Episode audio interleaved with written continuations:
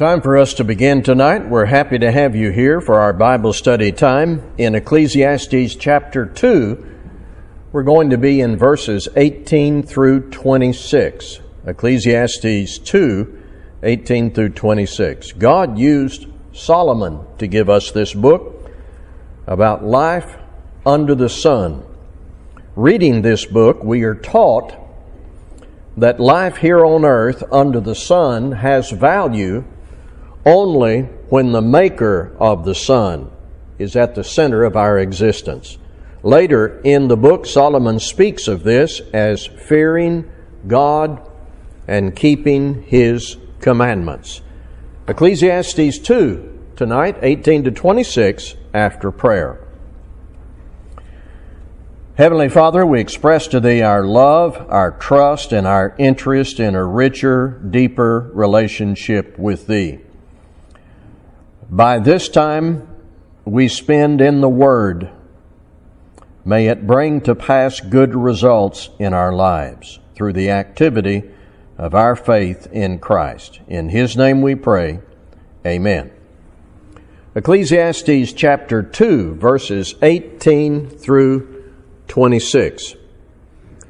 I hated all my toil in which I toil under the sun seeing that I must leave it to the man who will come after me. And who knows whether he will be wise or a fool?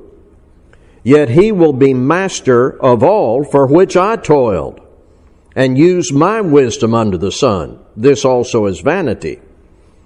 So I turned about and gave my heart up to despair over all the toil of my labors under the sun, because sometimes a person who has toiled with wisdom and knowledge and skill must leave everything to be enjoyed by someone who did not toil for it. This also is vanity and a great evil. What has a man from all the toil and striving of heart with which he toils beneath the sun?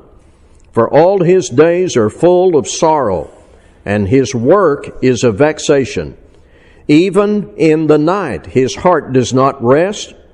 This also is vanity. There is nothing better for a person than that he should eat and drink and find enjoyment in his toil. This also I saw is from the hand of God. For apart from him, who can eat or who can have enjoyment? For to the one who pleases him, God has given wisdom and knowledge and joy, but to the sinner, he has given the business of gathering and collecting only to give to one who pleases God. This also is vanity and a striving after wind. Let me begin by connecting what we've just read with the previous paragraph. In the paragraph previous to this, Solomon expressed his anxiety over matters of death and legacy and succession when your life perspective is limited to this earth. Here, there is more about that. He expands on that. This time, his emphasis is on how hard you work for such little result other than the immediate the financial, the temporary success that you may enjoy here. Now, please keep in mind that at this point in Ecclesiastes, Solomon is talking about life here on earth. When God is not your priority, that, Solomon says, is vanity and a chasing after wind. When under the sun is all your focus is you are attempting to find fulfillment here under the sun without having the maker of the sun in your life. And Solomon concludes in this paragraph, it's a lot of hard work, but in the end you take nothing with you. It just goes to somebody else. So if your life is concentrated just on what's here and now under the sun, this earth, this world, even your hard work and your success eventually becomes vanity because you can't take it with you and it just goes to someone else. That's the focus in this text we've read in chapter 2, 18 through 26. Now, look down through the passage and see if you see that. Don't take my word for it. See if you see, and notice how many times the word toil or a form of that word appears in the paragraph. Let's do this. Let's make a list. And you'll notice he says in 18, I hated all my toil. Verse 19, I toiled. The toil of my labors in verse 20. In verse 21, a person who has toiled. 22, all the toil and striving. And verse 24, his toil. Solomon doesn't use the word success because his emphasis here is on all the hard work that you do and you're not able to take it with you when you die, it goes to somebody else. In some translations, instead of toil, you may find the word labor. In others, you may find the word work. But whatever the terminology is, the theme here seems to me to be clear. You work so hard, but you must leave the fruit of your labor to another who comes after you, and you have no idea and you will not know in death what's happening with everything you've accumulated by your work under the sun. That's the main thrust of this text. Thus, if God is not in your life, no matter how hard you work, how much you earn, how much fame you achieve, and how fat your resume may be, it will all go to another. You'll kiss it all goodbye. And here on earth, your achievements and your name will not even be remembered. Solomon has already made that point. If God is in your life, no matter if you leave a lot or nothing in material achievement, there is an eternally good outcome.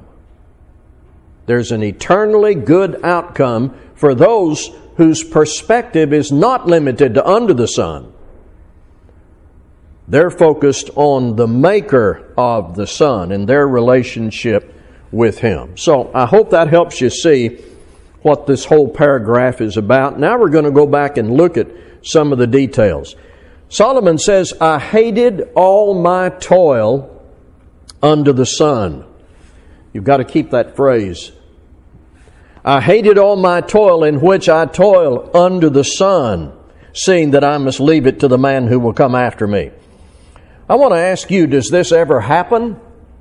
A man works very hard at breakneck speed, 12, 15 hours a day, little time off, builds a huge empire, a big enterprise, a big portfolio, and the man dies, and all of that is left to someone who either spends it or squanders it. Well, that happens all the time. It happens every day. I am certain, in fact, that it happened to Solomon. Solomon died leaving everything to his son Rehoboam. Reading about that in 1 Kings 12 and beyond, it is pretty clear that Rehoboam lost everything. And along with Jeroboam, we know that those men tore the kingdom of Israel apart. The glory of the kingdom was lost in the subsequent division and conflict that came after Solomon was gone. So, what Solomon feared when he wrote this came to pass in his own experience. He died leaving all his earnings as a legacy for his oldest son, and Rehoboam was not wise. And as a fool, everything Solomon worked so hard to gain was lost.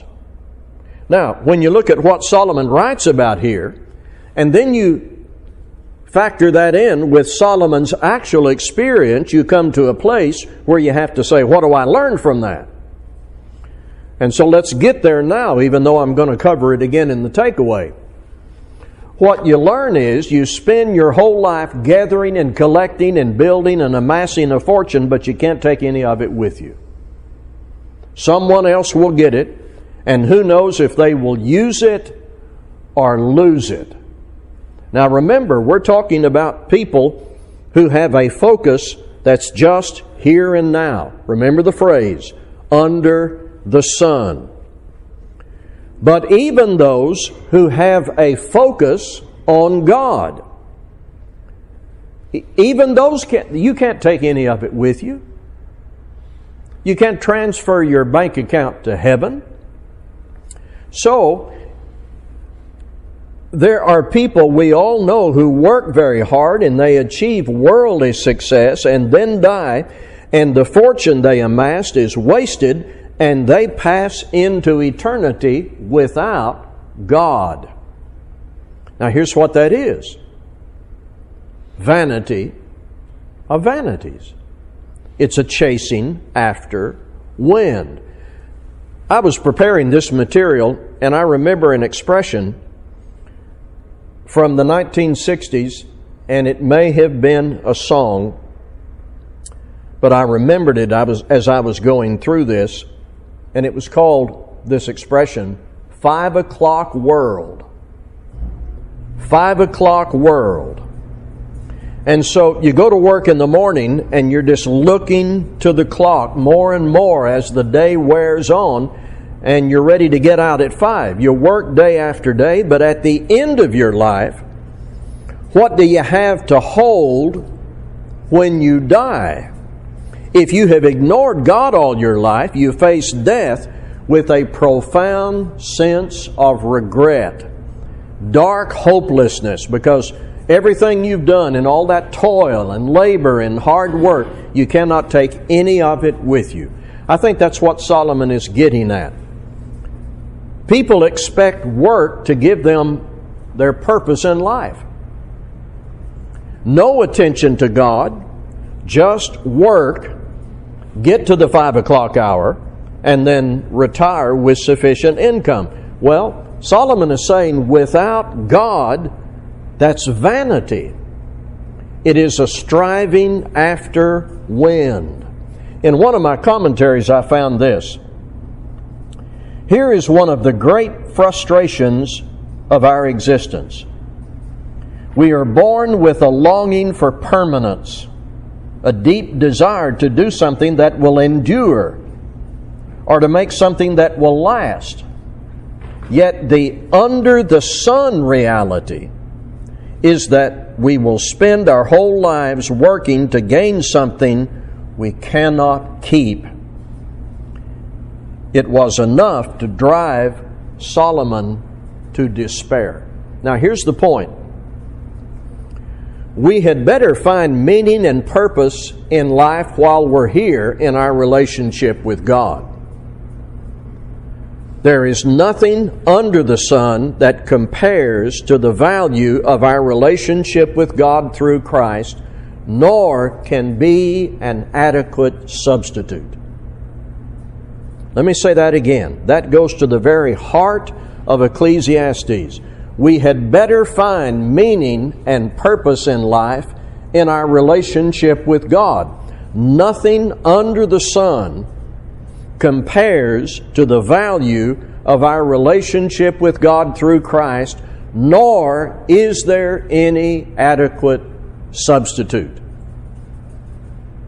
If we're counting on our heirs to build on what we've earned and use what we give to them, you just don't know how that will turn out. So don't live your life to establish an earthly legacy and just leave God out. Or maybe put Him second or third place. That's vanity. And after you die, everything you've amassed here, you will not only not have, but you'll not know how it's being used and it will not matter. It will not matter then. What will matter is your relationship with God. That just goes to the very essence of what Solomon's talking about. So let me wrap into this 18 through 20 and see if you hear it. I hated all my toil in which I toil under the sun, seeing that I must leave it to the man who will come after me. And who knows whether he will be wise or a fool. Yet he will be master of all for which I toiled, and use my wisdom under the sun. This also is vanity. So I turned about and gave my heart up to despair over all the toil of my labors under the sun. Let me pause there. Questions or comments? If it's just about what you can do and how you can succeed and the wealth that you can amass and leave to somebody else under the sun, that's not the purpose of life. You haven't found the purpose of life. The purpose is not under the sun. The purpose is found in your relationship with the Maker of the sun. Well, this involves another element of truth about working so hard. Let's talk about that now. There is no idea in this passage that one should not work hard. That's not what Solomon is trying to get across. The concept here is if your hard work is all your life is about, without God, you need to be reminded you will die someday and leave all that you have to somebody else. That's what Solomon is saying. It is important to understand as you work hard, if you take no time off and you neglect spiritual realities and gradually shove God over in a corner, one day everything you've worked for will simply not matter and it will not help you in judgment. The more you work, the same you have at the end. Nothing you can take with you and no guarantee about how your heirs will use your fortune. You need more than what you can do here under the sun. Solomon's despair in verse 20 is not about labor in general, but labor that is specifically pursued only under the sun and without God. That's his point. So here before us is one of the greatest frustrations of life on earth if God is not in your life.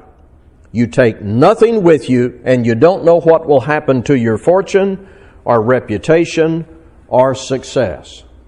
Verse 21 Because sometimes a person who has toiled with wisdom and knowledge and skill must leave everything to be enjoyed by someone who did not toil for it.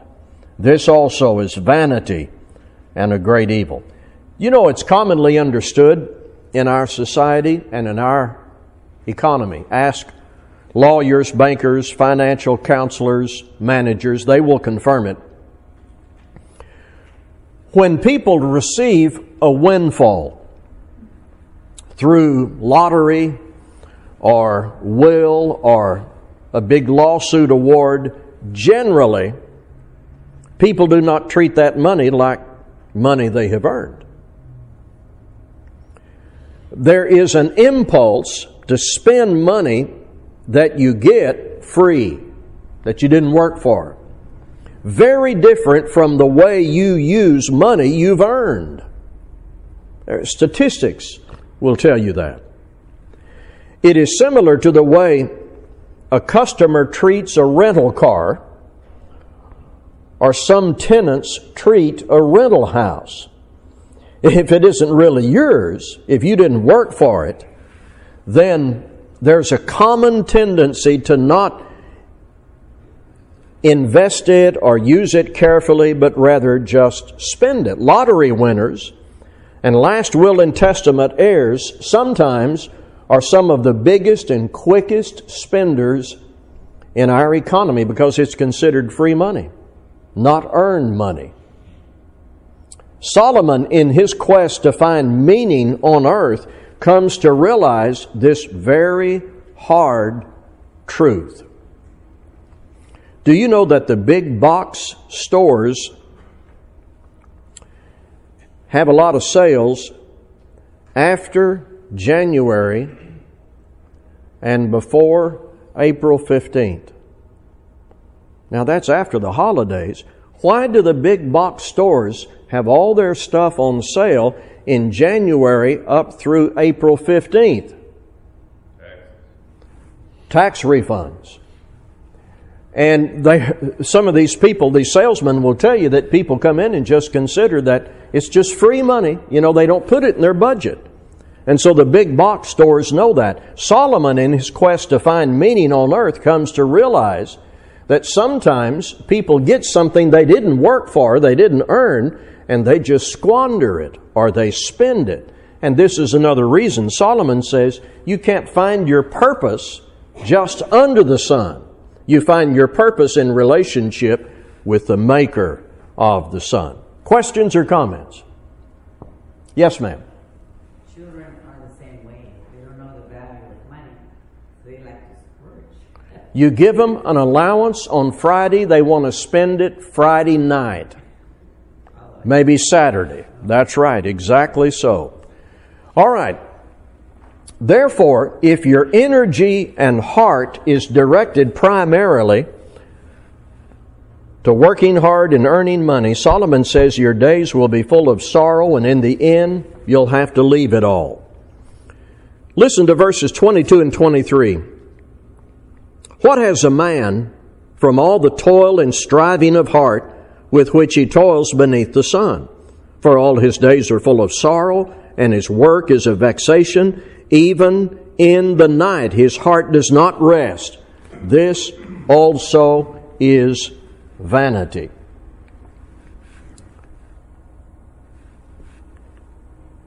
If your energy and heart is directed primarily toward hard work, should say hard work, and earning money, Solomon says your days will be full of sorrow because in the end you'll have to leave it all. The compulsive workaholic who pushes God out. I'm not talking about all workaholics. The compulsive workaholic who pushes God out creates sorrow for himself and others, doesn't rest well at night, and sets himself up for vanity. You may impress people and build an empire and answer the world's standard of success and produce something that's useful to others, but then you die and your heirs get it and they do as they please. They may spend it all, squander it all. You'll have no idea.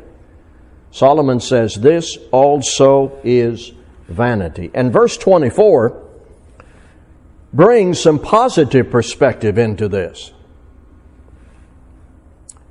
in verse 24, I'm not there yet.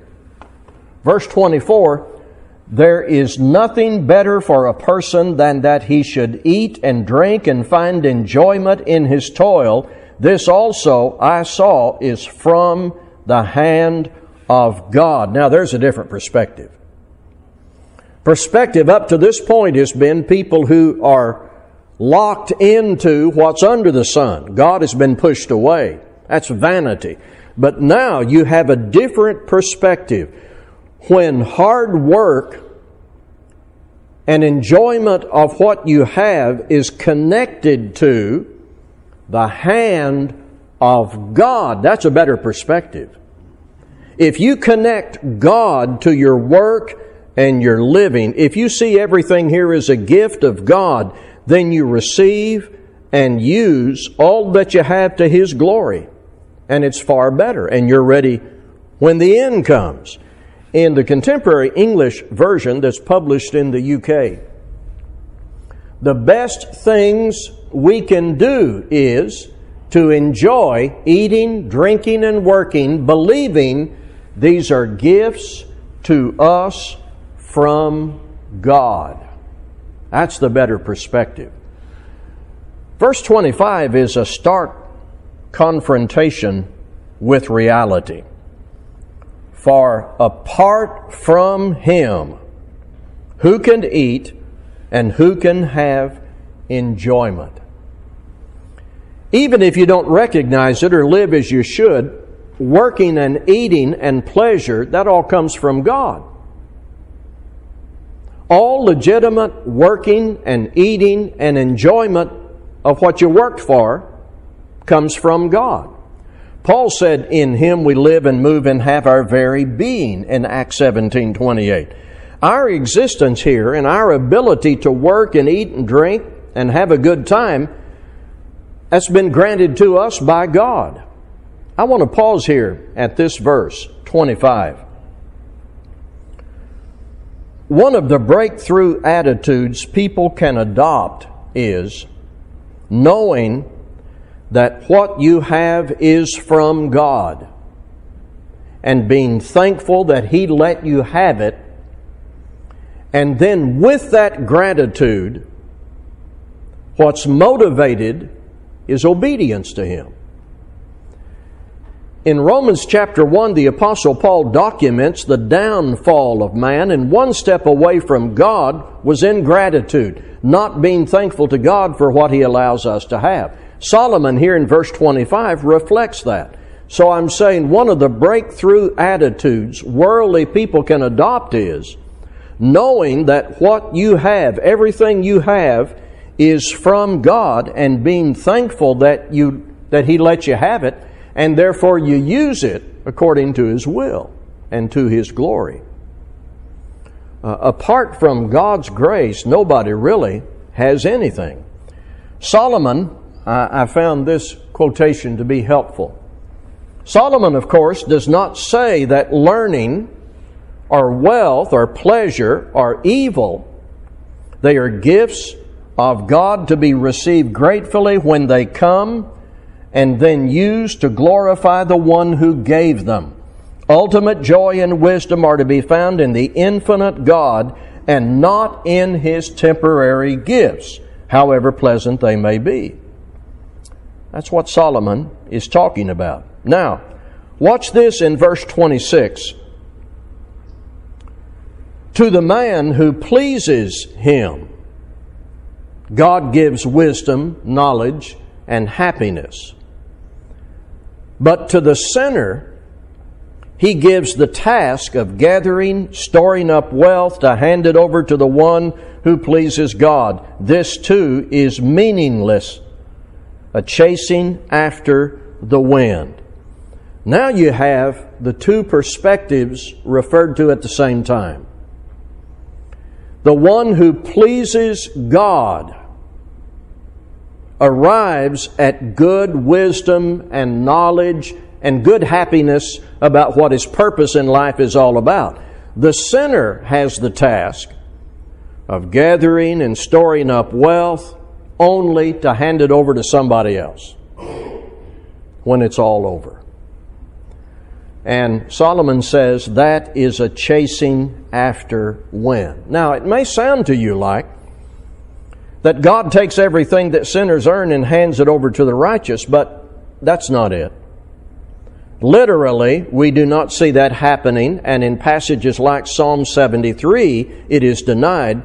So it's not a literal taking of what the sinner has earned and handing that over to the righteous. It's, it's not in that literal sense. This is, Solomon is giving us a picture composed of words about what pleasing God is in so much a higher sense than those who live in sin. Those who live in sin just store up things and have to kiss them goodbye. Those who live according to God's will through Christ are storing up treasures where? In heaven. Treasures in heaven. So that's the contrast that we are taken to here. I've got some takeaways. I think I had a quote here I wanted to give to you before that, and then we'll go to the takeaways. The ability to enjoy the fruits of our labor is due quite simply to the grace of God. Were it not for His blessings, there would be no bounty. Were it not for His faithfulness, there would be no fruit. Our Father has made it abundantly clear that He wants us to find pleasure in the work of our hands. I think that's a good quote. Questions or comments before my takeaways? I was reading the other day about something else, and I came across something I want to plug into this study. Write a mission statement for your family. Sit down with your family and talk it over. Have your Bible open and write out a mission statement and post it prominently in your house. I was reading that in another book. And it occurred to me it would be very good for kids to hear the essence of what we've studied here in Ecclesiastes. For our children and grandchildren to know that when your eye is just focused on what's under the sun, it's all vanity and a chasing after wind. To have this concept planted in the minds of our children and grandchildren in the family setting would, would have such high value. I thought of that, wanted to pass that on with you. Number two, what spoils work and success is trying to get out of work and success what they were never intended to give. When work and toil came into human existence, it was after what happened? Sin.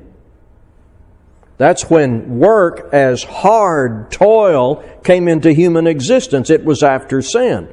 Now, certainly Adam and Eve had responsibility to work prior to their sin to keep the garden.